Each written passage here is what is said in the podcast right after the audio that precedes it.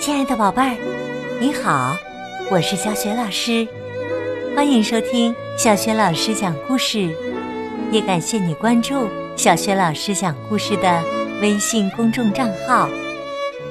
下面呢，小雪老师带给你的绘本故事名字叫《我的大喊大叫的一天》。好了，下面啊，小雪老师就以故事当中的小女孩的口吻为你讲这个故事啦。我的大喊大叫的一天。昨天我一觉醒来，发现包包正在我的房间里满地乱爬，起劲儿的舔着我的首饰。我大喊：“离开我的房间！”我的大喊大叫的一天开始了。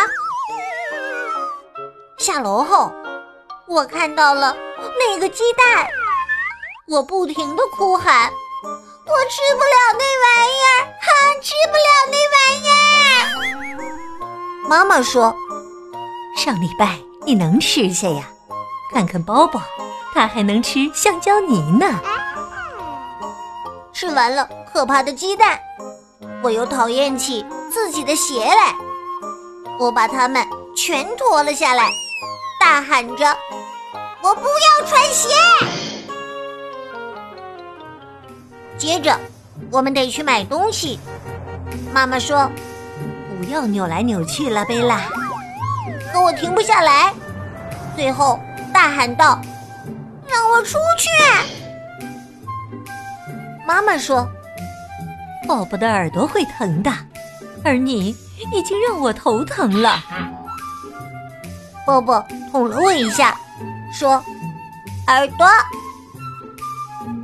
午饭时，赛罗和他的妈妈过来玩，吃了些花生酱、葡萄、和一块饼干。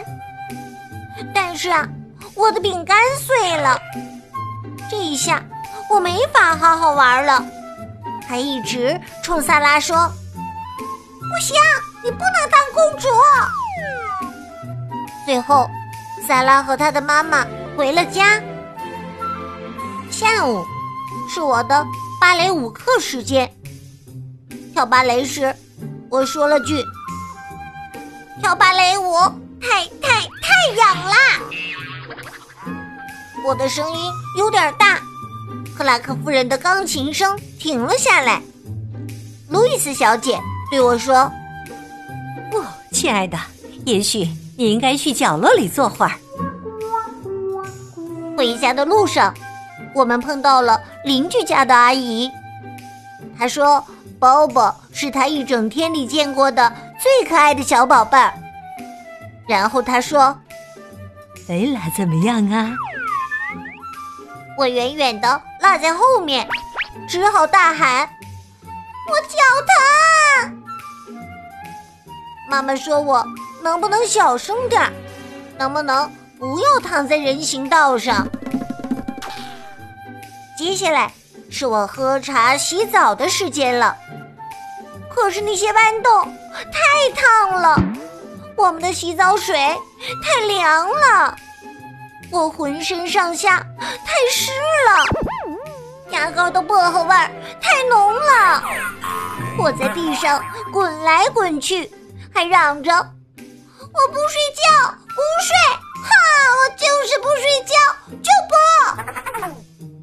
妈妈说：“好啦，我想有人该上床了。”可我在房间里满地打滚，还滚到了。爸爸的屋里，我说：“小宝宝才睡床呢。”然后我就打了个哈欠，一个小小的哈欠。啊！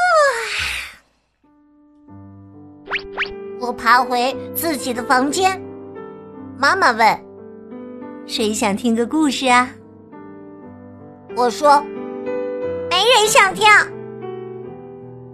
可他还是走进了我的房间，我们依偎在一起。妈妈讲了我最喜欢的仙女和蛋糕的故事。我打了个哈欠，唉，我又打了个哈欠，唉，轻声说：“今天是大喊大叫的一天，对不起，妈妈。”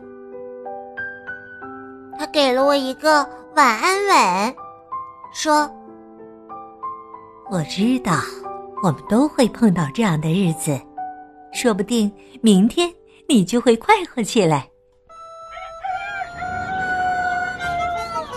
第二天，没错，没错，我快活了一整天。